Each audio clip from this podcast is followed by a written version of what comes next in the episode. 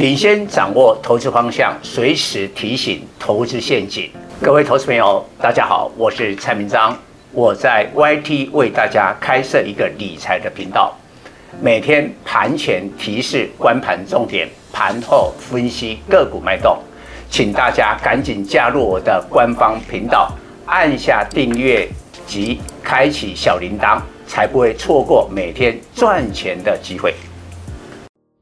各位投资朋友，大家好，我是蔡明彰。今天主题：全球解封趋势成型，航运布局时机成熟，威胁与机会同时存在。虎年最大威胁是联总会升息及缩表，高估值科技股首当其冲。最大机会是各国陆续解除疫情封锁。人们恢复正常生活，价值型产业将成全球股市投资焦点。人们生活习惯的改变将会影响消费，直接造就明星产业。过去两年新冠疫情爆发，全世界民众不得不宅在家里，与外界沟通，透过远距科技产品。因此，半导体晶片成为人们生活习惯改变的明星产业。台股晶圆代工 IC 设计涨翻天，有些个股甚至涨幅超过十倍。但这一切现象，虎年将会反转。二零二二进入新冠疫情的第三年，各国政府及人民忍受病毒已到极限。如果无法完全消灭病毒，就干脆与病毒共存。当然，有效的疫苗及口服药已准备就绪。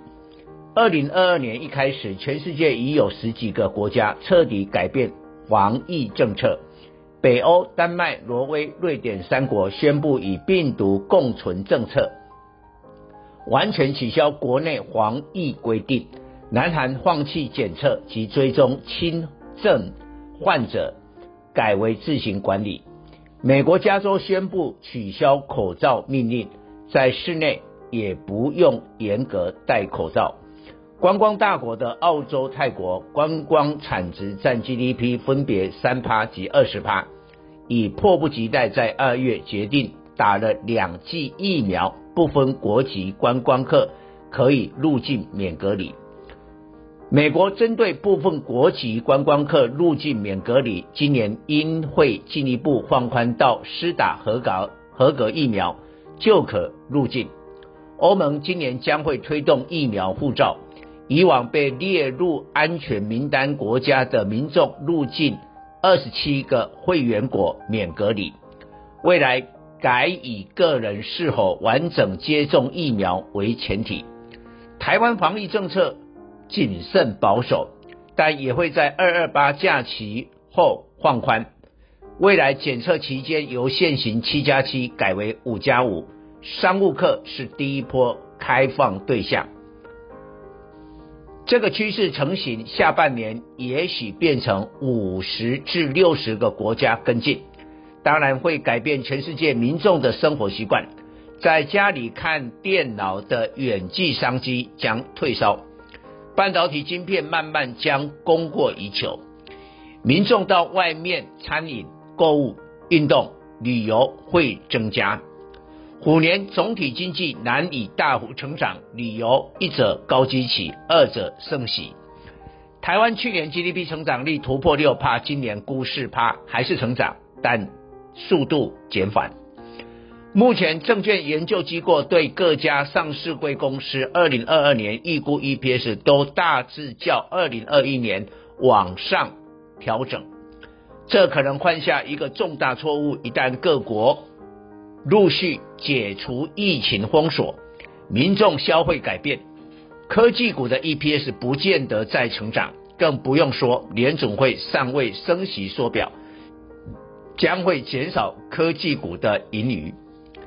大难临头前，投机气氛仍浓浓厚。周三元宇宙 NFT 相关的位数三五零八、霹雳八四五零、全达八零六八、建达六一一八、华裔三零八六、辣椒四九四六、Oh My God 三六八七等涨停。如果是跌升反弹，无可厚非；但持续飙涨，就容易被人看破手脚，分明是主力自拉自唱。全球元宇宙龙头 Meta 已亲口承认，元宇宙业务投入资金庞大，短期几年内不易回收。加上年轻人在这两年疫情期间从脸书流失，转往 IG、抖音，造成脸书股价自历史高点三百八十四美元，迄今已狂跌逾四十趴。另外，元宇宙晶片霸主的辉达。至高点三百四十六美元，下跌二十七趴，走入技术面熊市。台湾元宇宙概念股如何跟脸书、辉达相提并论？宏达电二四九八，过去八年累计 EPS 亏损五十八元，造成宏达电每股净值从二零一四年的九十七元减少到现在三十三元。而去年诉求元宇宙题材成长到九十七点三元，股价净值比二点九倍，比瓶盖绩优生的大力光三零零八股价净值比一点九倍更高。在虎年升息大环境之中，低本利比、高殖利率及充沛现金流量的价值股是逢低布局对象。疫情解封，民众对日常生活用品需求大增。食的薯条，衣的服装鞋子，住的家具卫浴，行的汽车自行车，都是用海运运输，因此货柜轮股价虎年看旺。长隆二六零三、阳明二六零九、万海二六一五虎年开红盘来，多头趋势成型。若站稳季线，将正式发动攻击。长隆今年股东会五月三十日。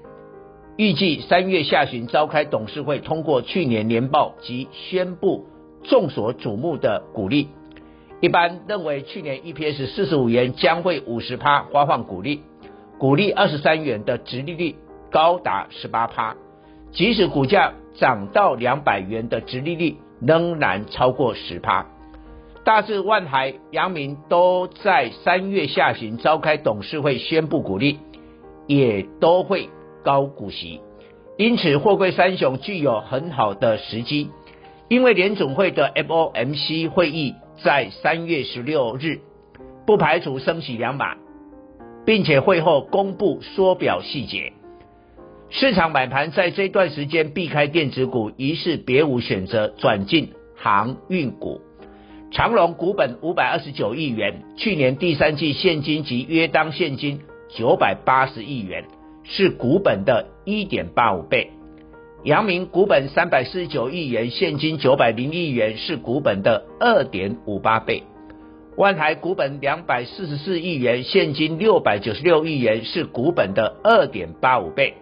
今年货柜三雄估计至少有五千亿元的盈余，账上的现金更可怕了。现金为王也适用上市公司，为何苹果在美股科技股？